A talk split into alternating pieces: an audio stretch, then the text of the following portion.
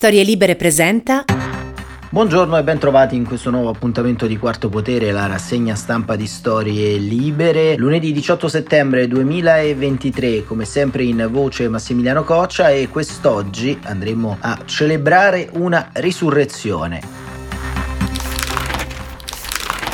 La risurrezione è quella di Sergio Staino, vignettista, intellettuale, come definirlo? Staino è, diciamo, una delle colonne della satira del nostro paese, ma non solo. Da parecchi mesi le sue condizioni di salute si erano particolarmente aggravate e qualche giorno fa invece abbiamo visto Bobo tornare sulle pagine della stampa. Una notizia che ci viene raccontata da Adriano Sofri proprio sul foglio di due giorni fa e Adriano Sofri scrive una resurrezione di Sergio.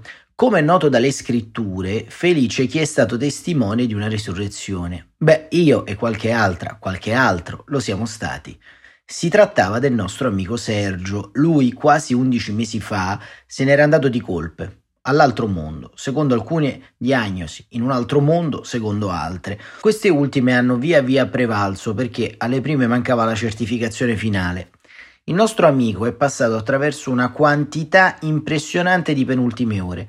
Il suo altro mondo era collocato in un paio di ospedali adiacenti, rianimazioni, riabilitazioni, che hanno avuto cura oltre i protocolli regolamentari e le statistiche, insomma. Avevamo fissato, scrive Sofri, un traguardo congiunto, sia pure provvisorio, il ritorno a questo mondo e il ritorno alla sua casa. Ed è successo. Due giorni fa il ritorno a casa e ieri un'uscita manovrata nel suo giardino, giusto sotto un albicocco e accanto a Bruna e a un gran rosmarino, e una lenta comunicazione delle notizie comuni che aveva mancato, mentre noi mancavano le sue lenta e cauta perché come insegnano libri e film, tornare da una lunga assenza a un paese, a un mondo dove succede quello che succede è piuttosto traumatico. Altro che Goodbye Lenin, Sergio era la persona più dedita alla vita pubblica che si potesse immaginare, da un tempo immemorabile, ha già 83 anni, commentava con più disegni fatti del giorno e in altri disegni dispensava prodigalmente a chiunque gli richiedesse, infatti non ha accumulato un patrimonio.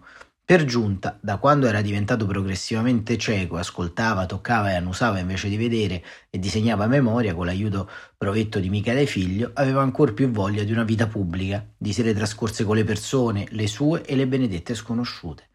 Gran festa, una resurrezione, sancita da tutti i crismi, compresa l'incredulità, non ci aveva creduto quasi nessuno. Grazie al cielo, piano piano, dottoresse e dottori e infermieri e infermiere sì, vengono frasi comuni improvvisamente riempite da un significato concreto. Non credo ai miei occhi e soprattutto è un miracolo. Nella nostra cerchia siamo piuttosto agnostici, ma quel linguaggio continua a farsi largo, anzi rincarato, è un vero miracolo. Come nella Pasqua ortodossa dei romanzi, come in Risurrezione di Tolstoi, è risorto. Davvero è risorto. Beh, non fa male avere un retroterra, perché poi le risurrezioni come questa hanno una differenza dal loro grande prototipo, che quando si resta a questo mondo non si risorge una volta per tutte, né rimessi in piena forma.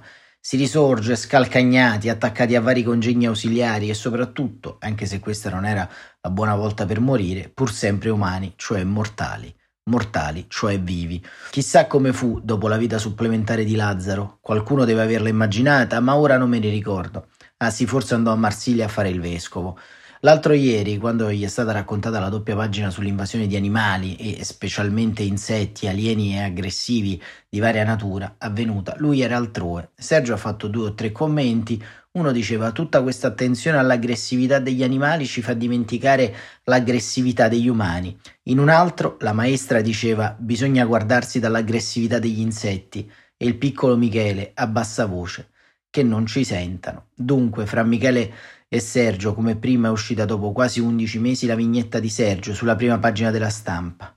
Risorto, ne avrà di cose da raccontare e disegnare. Non capita tutti i giorni, ovviamente, di fare una rassegna stampa su una risurrezione, e però vogliamo anche riannodare un po' i fili, ricordando anche qualche intervista che il nostro risorto Sergio Staino rilasciò qualche tempo fa e in particolar modo ce n'è una del 28 giugno del 2020 che dà un po' la cifra, la statura del personaggio, del risorto in questione. Era un'intervista uscita sull'Huffington Post a cura di Nicola Mirenzi. Il titolo è Ero leninista, quasi brigatista, poi mi assalì la realtà. Il disegnatore si racconta dalla militanza giovanile alla crisi personale alla rinascita con Bobo. Oggi è un anarchico riformista che soffre perché la sinistra sacrifica l'etica sull'altare di Giuseppe Conte. A 80 anni, scrive Mirenzi, ha capito di essere un idiota, nel senso in cui lo intendeva Dostoevsky, però, cioè una persona ingenua che prova compassione per il prossimo, nonostante gli schiaffi che prende in continuazione dalla realtà disegnatore dei tormenti e dei bagliori dell'uomo di sinistra, da poco Sergio Staino ha compiuto più anni del Partito Comunista Italiano, scioltosi al settantesimo anno d'età nel 91. Non sono più comunista da tempo, è terribile quello che abbiamo combinato dove il comunismo ha vinto. Oggi mi definisco un anarchico riformista perché senza riformismo l'anarchia è solo una bandiera che sventoli per te stesso. Senza l'anarchia, invece, il riformismo diventa una pratica del compromesso, per il compromesso, ovvero l'anticamera della corruzione. Per festeggiare gli 80 anni, Stein ha scritto insieme a Mario Gamba e Marco Feo, che gli hanno rivelato la sua essenza dostoevskiana, Quell'idiota di Bobo, edito dalla nave di Teseo, un libro che tira fuori la filosofia del suo personaggio più celebre, con il quale ha raccontato il mondo interiore del militante tardo comunista, poi post-comunista, infine democratico, tessendo l'elogio del buonismo nella vita, nella satira e nella politica. Niente di più lontano dall'odio di classe che Stein ha provato prima che creasse Bobo, quando era arrivato a tanto così dal terrorismo. Un militato dice per dieci anni nei marxisti-leninisti sono stati anni di purezza e di follia. Scendevo in piazza urlando che il potere politico nasce dalla canna del fucile. Credevo in Mao Zedong, contestavo l'Unione Sovietica da sinistra, giustificavo crimini contro l'umanità. Quando Renato Curcio, che era uno dei nostri, uscì per fondare le BR, ci gettò nello scompiglio. Alcuni di noi lo seguirono, molti lo capivano, c'era un Renato Curcio anche dentro di me che diceva smettila di parlare, parlare, parlare, è ora di passare ai fatti. Arrivai un passo dal prenderla alla lettera.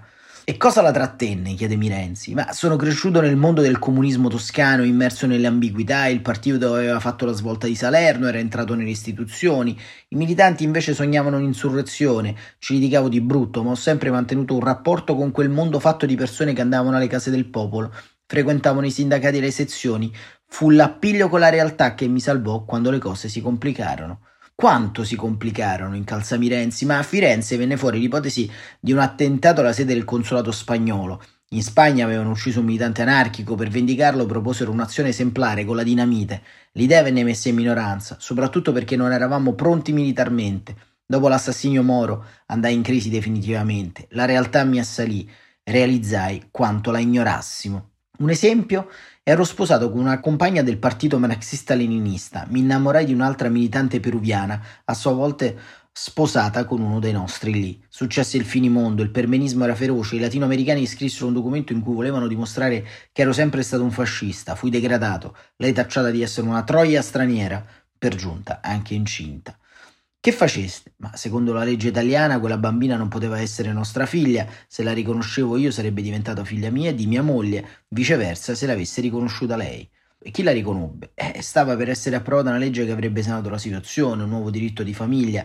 Mi battei per sostenere il referendum, il partito marxista-leninista però si schierò contro. Dicevano è troppo poco. Andai in giro ad affiggere i manifesti con le lacrime agli occhi. La fortuna che fu perdemmo.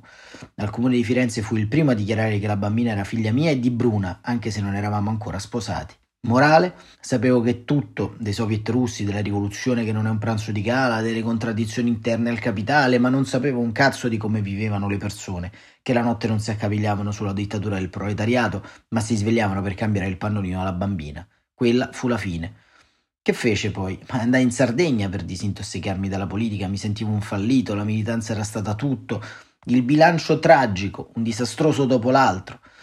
Ma eh, non volevo più saperne di emozioni, congressi, tattica, strategia, ero a pezzi. Disegnava già, ma nei marxisti-leninisti mi guardavano con sospetto dopo che un po' che prendevo appunti accennavo un ritratto, una caricatura, una fantasia, per loro era una degenerazione piccolo borghese. Credevano che il militante dovesse scrivere come Gramsci nei quaderni dal carcere. Nonostante ciò non ho mai smesso di disegnare. E perché? Disegnare mi faceva prendere fiato, mi aiutava a esorcizzare l'angoscia, fin da quando ero bambino. Fu in quel periodo che finii in ospedale per il distacco della retina, mi dissero che sarei diventato quasi cieco. Temetti di non poter disegnare più, per questo mi avvinghiai con tutta la mia forza a quel poco che vedevo. Riconquistai il mio tratto millimetro per millimetro, ero come imparare di nuovo. Era un tratto spezzato, a volte scollegato, c'era tutta la sofferenza che provavo. Così cominciai a disegnare Bobo. Ma non aveva detto basta la politica in Calzami Renzi, ma infatti io volevo fare satira di costume, disegnavo me stesso, il naso tondo, i punti neri, la camicia sbottonata alla Fidel, più calvo e grasso di quello che ero, come temevo che sarei diventato. Dissi a Bruna, faccio delle scenette familiari, metto dentro pure te la bambina, una cosa leggera, senza pretese. E lei? Leggeva e rideva, come ridevano tutti a quelli a cui la facevo vedere, così presi coraggio e spedì le storie che avevo disegnato a Oreste del Buono a Linus. Quando le pubblicò ebbero un successo immediato incredibile, innanzitutto per me. Come se lo spiegò? Ma credo che si sentisse tutta la sofferenza che avevo messo nel disegno, mentre le parole, lo capii dopo, erano la mia vita. Bobo era l'idealista riportato alla realtà della moglie e inchiodato alle proprie responsabilità dalla figlia. La politica che avevo buttato via dalla porta rientrava dalla finestra, non sotto forma di proclami, fantasticherie, ma di vita concreta, relazioni, rapporti tra gli uomini e le donne, cose vere. Lei è ancora idealista come Bobo? chiede Mirenzi. Avere l'anima oggi è considerato impresentabile, l'imperativo è essere concreti, andare al sodo, ma se tu non hai un ideale, quando ti incazzi ti viene voglia di distruggere tutto, non di costruire qualcosa di migliore. E questo è il problema di Grillo, di Maio, di Battista e Travaglio. Non hanno l'anima, vedono marcio ovunque, vogliono farla pagare a tutti, dal loro punto di vista il bene non esiste, non ci sono dei valori, non ci sono ideali, esiste solo il crimine e la forca, per questo poi i voti vanno alla Meloni e a Salvini. Ma è buono solo chi è di sinistra? E Staino dice: Ho conosciuto Giorgia Meloni quando era una giovane militante della nuova destra, una donna generosa, si vedeva che era accesa da un desiderio di giustizia, ma dissi: Ma come ha fatto a finire tra i fascisti una persona così? Perché la bontà forse non c'entra ben niente con la destra e con la sinistra. Ma eh, ne è convinto di questa cosa? Ma lo so che al Nazareno c'è un sacco di gente che pensa solo ai cavoli suoi, però conosco altrettante persone che votano Salvini e che fanno di tutto per far avere un permesso di soggiorno alla propria golfa. La contraddizione è loro ed è evidente. E lei voterebbe la sinistra con i 5 Stelle. Soffro già per questa unione al governo. Qui ovviamente l'intervista del 2020, dei tratti perversi. I 5 Stelle stanno con noi perché se andiamo a votare spariscono. Noi perché stiamo con loro, la sinistra sta sacrificando la propria etica sotto l'altare di Conte, al massimo per eleggere il prossimo Presidente della Repubblica. Ma mi chiedo, e vorrei che di questo si discutesse, è più importante costruire il governo o il nucleo stesso della sinistra? E questa domanda, se è più importante custodire il governo, se è più importante costruire l'identità, ma come avete visto l'intervista del 2020 riporta ancora dei tratti salienti su delle questioni che affrontiamo oggi tutti i giorni, compresi i tentennamenti che si registrano nel campo largo, campo stretto, campo ammezzato e via dicendo, sono ancora delle questioni urgenti e reali, perché in fin dei conti il senso della risurrezione di Sergio Staino è il senso di una risurrezione anche di un pensiero, di una voglia di vedere la vita in un modo differente, il senso di una risurrezione che in qualche modo non ci ha mai abbandonato. Quante volte intorno a un giornale ci siamo ritrovati, proprio nelle sue vignette, ci siamo ritrovati proprio in quel modo di vedere e leggere la vita e il mondo, che è stata una scuola di formazione soprattutto per noi che magari abbiamo oggi qualche anno in più, che arriviamo intorno ai 40 anni, ma anche per chi ci ha preceduto. L'idea fondamentalmente che si riesce forse ad essere persone per bene, progressisti, idealisti, persone che sentano un padimento dell'altro come il proprio, soprattutto se non si perde la dote più grande, che è l'ironia. Essere seri e non seriosi, guardare il mondo anche se non si ha la vista, continuare a cercarlo con gli odori, con il tatto, con la voglia di esserci. E forse la vita e la morte si abbattono solo così, ed è per questo che il senso della risurrezione di Sergio Staino ci regala un po' di speranza a tutti noi, che questa vita la amiamo, che continuiamo a patire, a soffrire, a piangere delle tante partenze, ma che in fin dei conti vogliamo ancora esserci, per fare un podcast, per fare una vignetta, per raccontarla, per commuoverci un po' e alla fine per ritrovarsi a casa tutti insieme a ridere della giornata appena passata.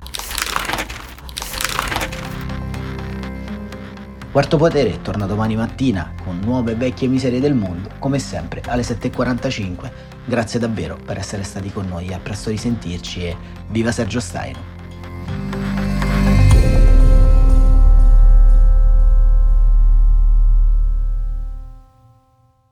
Una produzione storielibere.fm di Gianandrea Cerone e Rossana De Michele. Coordinamento editoriale Guido Guenci.